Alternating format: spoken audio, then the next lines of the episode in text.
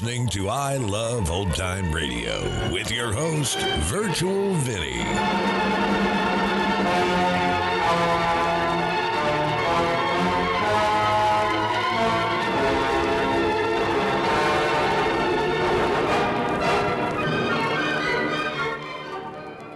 It's a new episode here on I Love Old Time Radio. Welcome, old time radio fans. I'm your host, Virtual Vinny. You can interact with us via social media on our Facebook page at I Love Old Time Radio. Send feedback via the contact form on our website at iloveoldtimeradio.com. If you enjoy this program, please consider subscribing to our podcast for just $5 a month at iloveoldtimeradio.com forward slash support. I Love Old Time Radio produces a new show every Monday through Friday, each day with a different theme. It's Thursday, and that means we present a story that is well calculated to leave you in suspense. This episode was originally aired on October 19th, 1943, and this episode is called Lazarus Walks.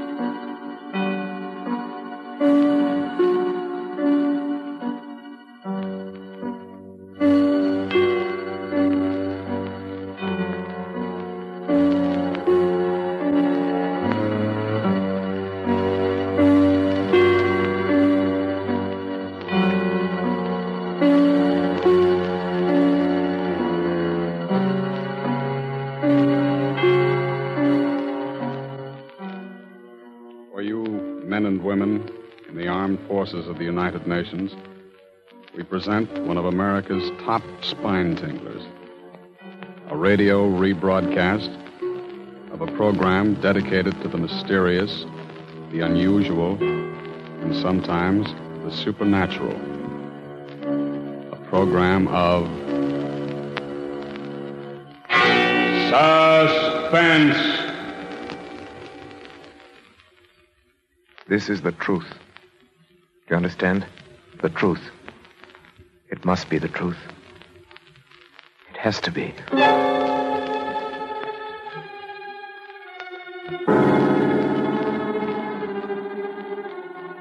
I, Robert Wensley Graham, a doctor and psychiatrist by profession, do hereby of my own free will and volition, albeit with deepest regret, make the following full and complete statement relative to that all but unbelievable series of events which has brought such disaster and misfortune to my house, particularly to my poor wife, Isabel.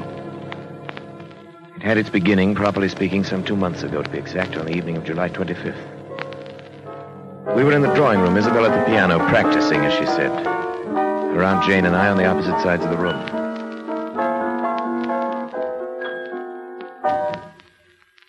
Isabel, what's the matter? I don't know. I can't seem to keep my mind on anything anymore, even my music. Nerves. Nerves. Hmm. Isabel, Yes, Robert. I don't wish to distress you, but it's going on for quite a little while now. It's not getting any better. I know.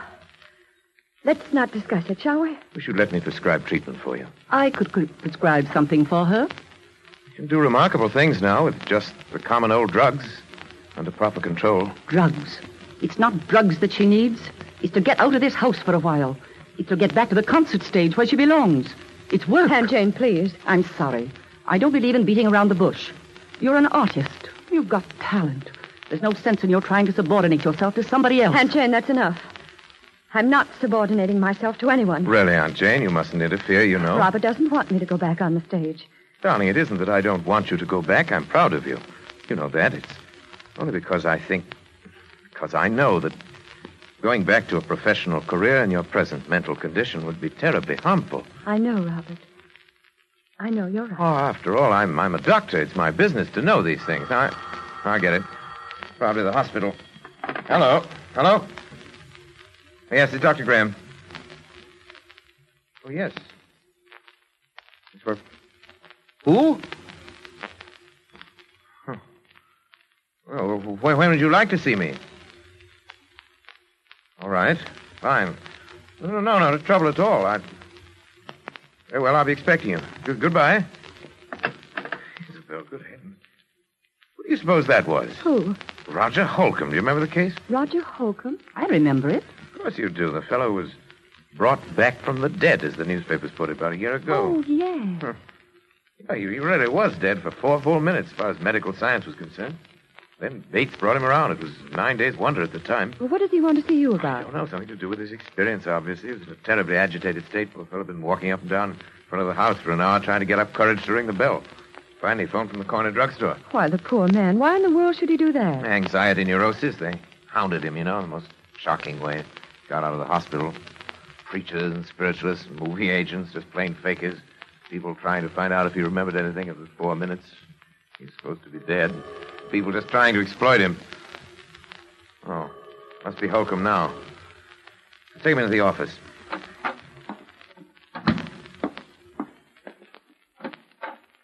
Dr. Graham? Yes, you're Roger Holcomb. Yes, Come in. Pleasure to meet you, Mr. Holcomb. is it? You come this way, please. My office. Now just sit down anywhere. Lie down on the couch if you like. You're tired. I am tired. Tired unto death. Give me your hand, please. For heaven's sake, there's nothing wrong with my pulse. If that's all you think it is, I'll go. Why did you come to me, Mr. Holcomb? You know my history? Yes, most medical men do. Up until your uh, disappearance. Yeah, most medical men do, all right. Then they tell me I'm crazy. Do you think you are, Mr. Holcomb? Oh, I see. You're like all the rest. Let go of me, please. Just, just a minute, Mr. Holcomb. You came to me for advice, for treatment. I suggest you tell me your story. Well, I was told you you specialize in strange cases. Hmm. Things that other men can't explain. And that's true in a way.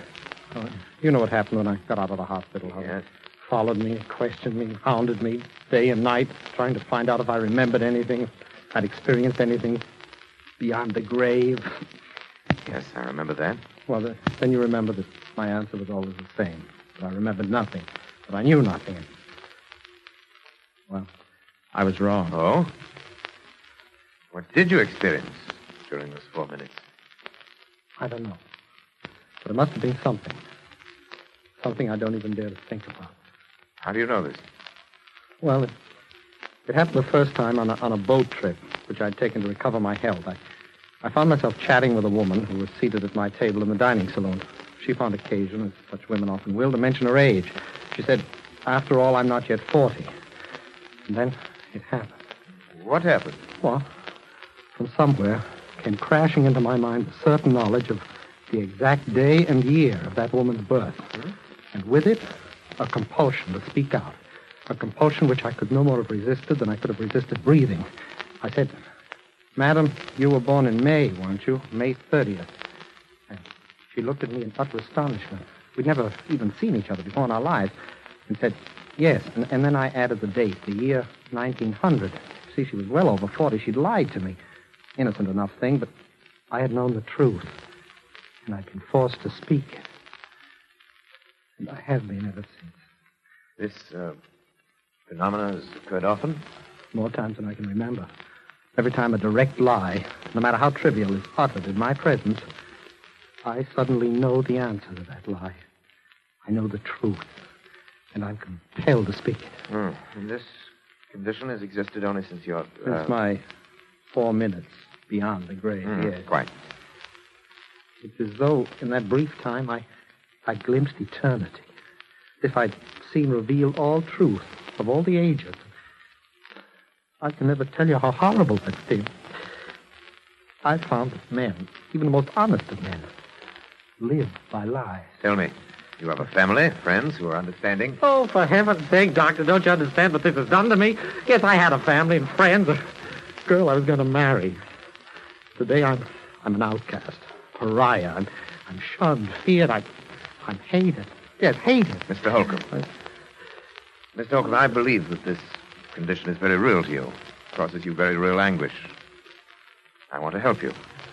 Do you think you can? I'm confident that I can. Suppose you could arrange to stay with me here at my home for a matter of weeks or Months, if necessary. Well, I'll do anything. Good. Anything in the world to be a normal man again. But, But what? Dr. Graham, I, I can see that you still don't believe me. Oh, no. I beg of you. You don't know the terrible responsibility I'd be to you. I'd be like a spy, like some inexorable prosecutor from another world. Mr. Holcomb. I- Let me worry about that. All right. Is there anyone else in your household who might object? Oh, no, it's only my wife and her aunt. Have your own quarters. Be quite comfortable, I assure you. I'm sure I'd be. It's a lovely house, but I've seen of it. Yes, I'm rather lucky. I'm interested in research primarily. Not much money in that, you know, but a couple of years ago I came into quite a nice inheritance. House went with it. What is it? What's the matter? The inheritance was not yours. It was your wife's. The house is your wife's. You were penniless.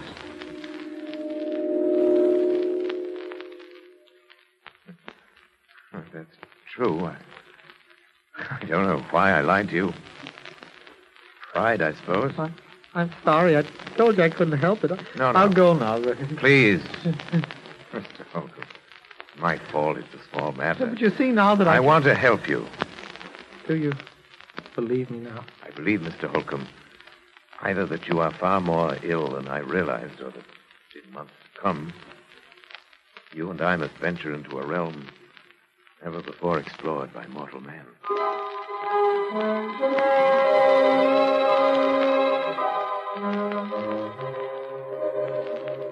It was utterly fantastic, and yet it was true. I checked the facts again and again. He could not possibly have known, and yet he knew. You imagine what this meant to a man of science? If I could fathom the depths of Roger Holcomb's mind, I could make a contribution to the body of scientific knowledge absolutely without parallel in modern times. I'd be more famous than Pasteur or Ehrlich. There remained the problem of Isabel. I was aware of the danger, of course. I was acutely aware of the peculiarly delicate balance of her mind at that time. Of the fact that the presence of a man like Roger Holcomb might, might be seriously detrimental to my rather well-conceived plans for Isabel. I believed I could control the situation. I determined to proceed. Actually, Holcomb's presence made itself felt almost immediately. The first incident came after he'd been with us.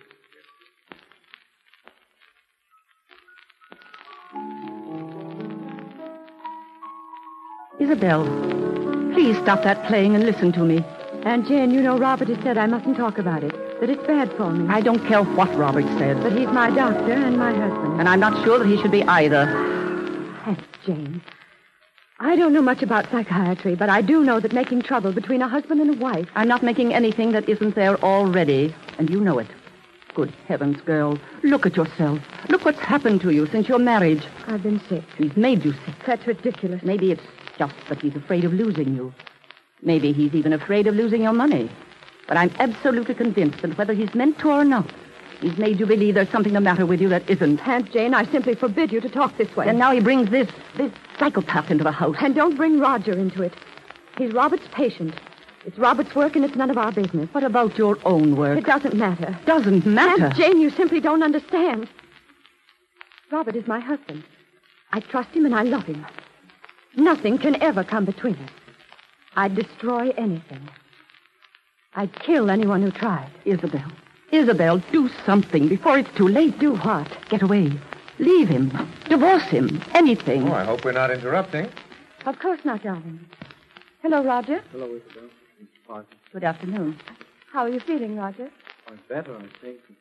I think it would be better if we didn't discuss our states of mind, Isabel. Oh, of course, I'm sorry. Well, would you like me to play something for you? You know, I think I'm beginning to get the feel of it again. Really, I do. You're sure we haven't interrupted some conversation? Of course not. We were just discussing how helpful you've been in getting Isabel back to her work again. Roger, No. No, you were not. You were telling Isabel to divorce her husband. Isabel. I'm sorry. I'm sorry. Roger, come back. Isabel, is that true? You brought him in here deliberately. Is that true? It doesn't matter, I suppose. You've known how I felt for a long time. Yes, time. I'm afraid I have. Robert, it was all so silly. She didn't mean it. It was just I that did she... mean it. But I did mean it. I'm sorry, Isabel. But I've been under this roof too long as it is. Oh, Jane, you're not leaving us. It's best, Isabel. Yes? Yes, I think it's unquestionably best. Best that you go at once.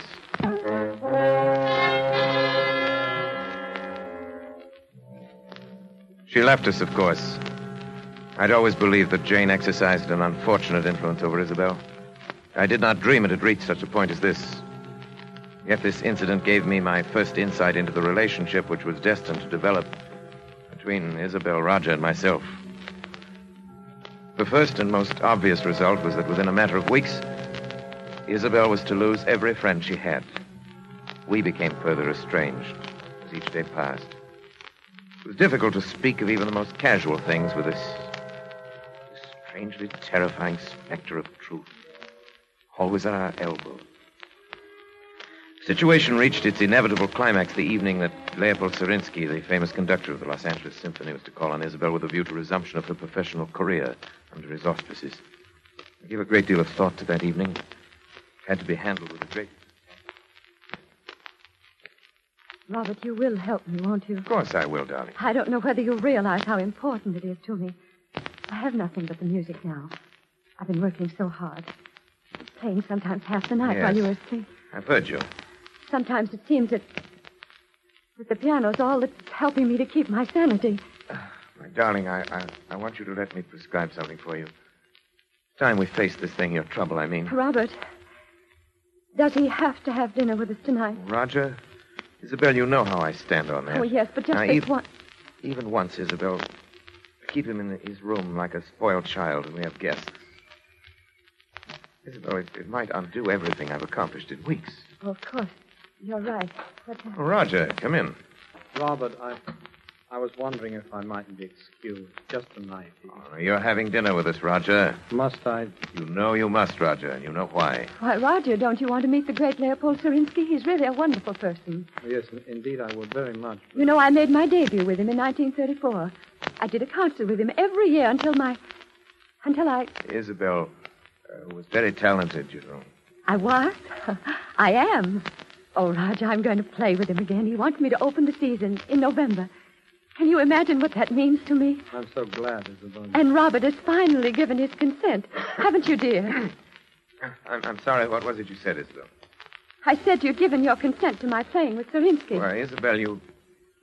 You know I don't want you to think that I'd ever stand in your way. I know, dear. Roger, I'll do the Emperor Concerto, and you will come to hear me. You do want to, don't you, Roger? I. Please, Isabel, don't ask things of me that can't. What's the matter? What's the matter with both of you? You act as though you thought I wouldn't be able to appear. As though the whole idea were hopeless or something. Isabel, please. I am going to play. I'll be better than I ever was. You know I will, don't you? Don't you? Yes, Of course, Isabel. You play wonderfully. Roger. No, Robert, you, you're very certain that Isabel will be prevented from ever playing again by death. Death Oh, Isabel, forgive me, forgive me, please. by death. No. Oh, no. Please, Roger, it's not true. Tell me it isn't. Roger, answer me.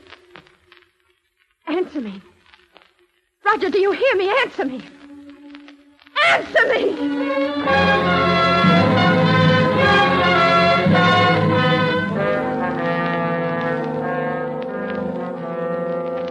When Sorinsky arrived, I told him it would be quite impossible for Isabel to leave her room. The concert was canceled, and indeed, to my knowledge, she's never touched the piano since that day.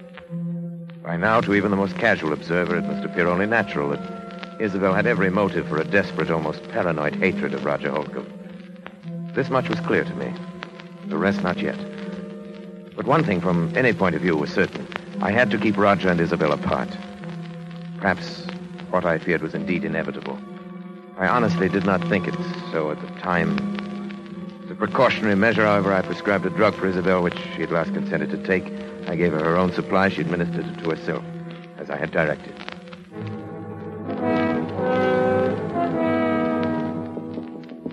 Roger. Roger, Yeah? it's Isabel. What do you want? Let me in, please. No. Please, it's terribly important. Robert said that I I'm know. not- But he said it would be all right this time. You sure? Yes. Yes, please. All right. Now, what do you want? I want to talk to you, that's all. What about that that's so important? Roger, why don't you ever leave your room anymore? Can't you guess? Do you think I hate you? Isabel, I don't know what to think anymore. You do, don't you? I warned him. I, I told him it would happen. Now I'm going mad up here thinking of the anguish I've caused you. But, Roger, I don't. You must believe me. I know what it's been like for you having me here, Roger, you see, for the first time in my life, I think my husband is wrong about something. Wrong? Yes. Don't you see? He's been worried about both of us. And so this this distrust has grown up between us. Well, I, I don't distrust you, Isabel. You've been more wonderful to me than I But you're you're afraid of me. And that amounts to the same thing. And it's bad. For the both of us. It's, it's hurting both of us. Well, I've often felt I wanted to talk to you, to beg your pardon. Oh, you don't have to do that. We're both sick. But I think if we saw each other sometimes, if we talked the whole thing out, it would it would help us both. Well, does, does Robert think so, too? No. Then, then he didn't tell you it was all right to see me. No. I lied to you. You, you what? I lied to you. You lied to me. And, and it didn't happen. Isabel, don't you see? I, I am getting well. It didn't happen. I know. I don't think it does happen anymore. Except with Robert. With Robert, but what makes you think I you don't know. Something about the way he acts. The way he is. Oh, but Isabel, he, he is curing me. Then perhaps you shouldn't have come No, up no, don't you understand? We must see each other. We must talk. No, listen, listen. Isabel. Robert, something's happened that I must tell you Please, you're completely overwrought. Oh, but Robert, it's I must insist, Isabel. Why did you do this? I'm you have to have a sedative right away. Isabel, get the bottle from your room. Mine? Yes, yes, please, hurry. All right. Robert, she lied to me. Yes, yes, I know. But, Roger, I must absolutely forbid you to talk now. You must trust me. All right, but uh, later I want to have a long talk with you. Of course She we lied. shall. Here it is. I brought my hypodermic, too. I'm glad you did. The other one's mislaid somewhere. Will you give it to him, please? I? Yes, I'm sorry, but this has upset me rather badly. My hands are shaking. Robert, I'm terribly sorry. No matter now. Give him the hypodermic in the upper arm. That's right. There. Thank you. Leave us now, please, Isabel. All right. How are you feeling now, Roger? Well, I'm fine, Robert. I, I think I'm better than I've been in months. I know you're better. That's why I was so upset to see you. Why, Robert? Can't tell you all my reasons now, but you must trust me and believe in me. Oh, I do, but Only that I'm afraid for your health. Roger. no. You're afraid of murder. What? Murder. Roger, listen to me. Roger. Murder. Roger, what are you talking about? Roger. Roger!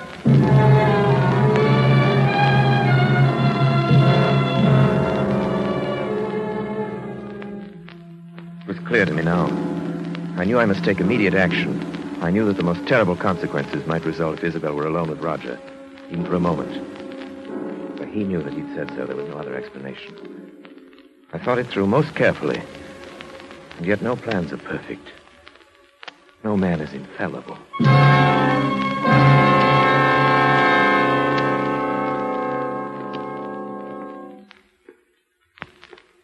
Isabel, Robert, frightened. what are you doing? Why, nothing. Don't lie to me, Isabel. I'm not. I You were just- coming from Roger's room. No. No, I swear I won't. Isabel, don't you understand that you're sick? That I've insisted on these things for your own good and his. All right. I was going to talk to him, but I haven't. Oh, Isabel. Why do you try to tell me that? But it's true, Robert. Really true. Is it? Roger? Roger? What's the matter?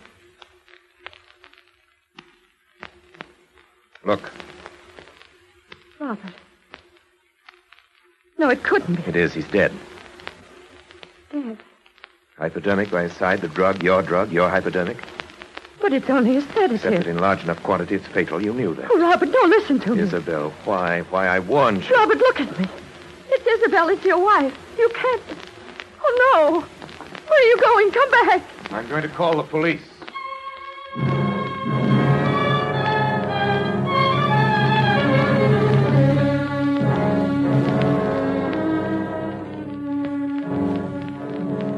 Perhaps the most terrible decision a man ever had to make, even though it did come not as a shock to me, even from my point of view as a scientist. It was terrible enough. Yet it had to be done, and I had done it.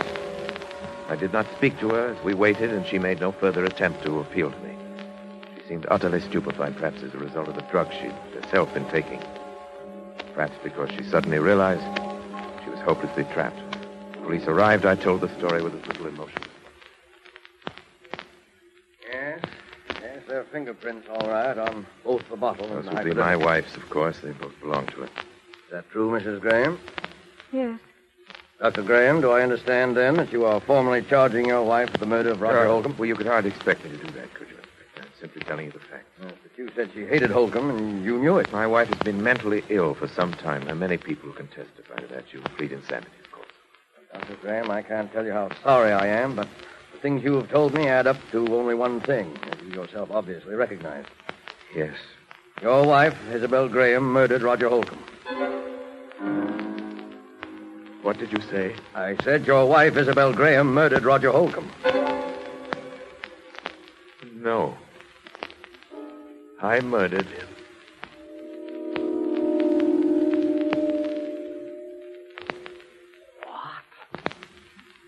I tried to make it appear that Isabel had done it. And I succeeded. But I killed him.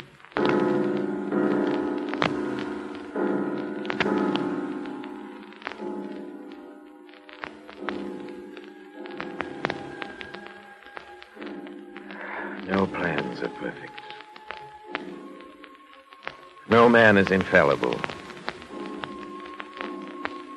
Yes, I killed Roger Holcomb. And he himself revealed the truth. I'd planned to dispose of Isabel for many months. I'd never loved her. I'd loved only science. I wanted her money, and Holcomb found it out. That was the risk I ran. But any chance lie in his presence, either by Isabel or myself, bring out the truth, and it did.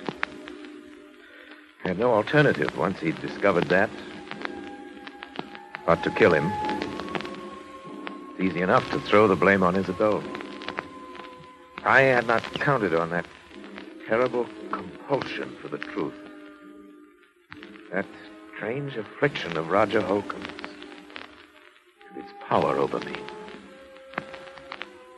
Did it transfer itself at his death to me? Or was it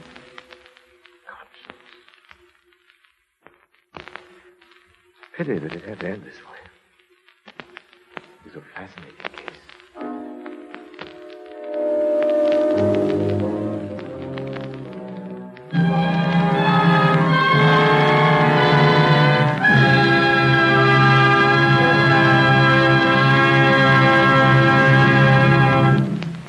And so closes Lazarus Walks, starring Orson Welles. Tonight's tale of suspense.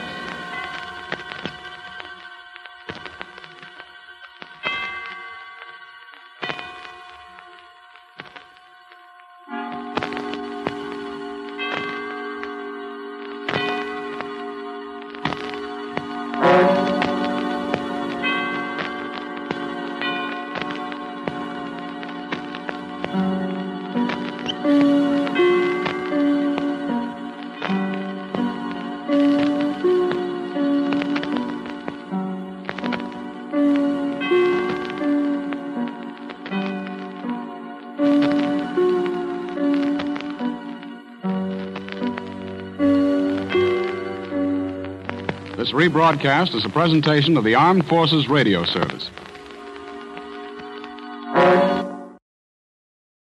You're listening to I Love Old Time Radio with your host, Virtual Vinny. Welcome back. Such a it, very cool story, and it was kind of interesting to hear Hans Conried, who played Roger, not use an accent since most of the times we hear him, he's doing some foreign accent. Now, would you like to hear people's lies? Or is ignorance bliss? And that's going to conclude our show here on I Love Old Time Radio. This program can be heard on Spotify, Apple, or Google. We're also on Stitcher, Amazon Music, and iHeartRadio, or by listening right from our website at iloveoldtimeradio.com. If you enjoy our program, please make sure you rate and review wherever you listen to this podcast. If you'd like to help support this show, you can do so by visiting iloveoldtimeradio.com forward slash support. Tomorrow we end the week with the best comedy duo in the Abbott and Costello show, and join us next Thursday for a new episode of Suspense. For iloveoldtimeradio.com, this is Virtual Vinny signing off.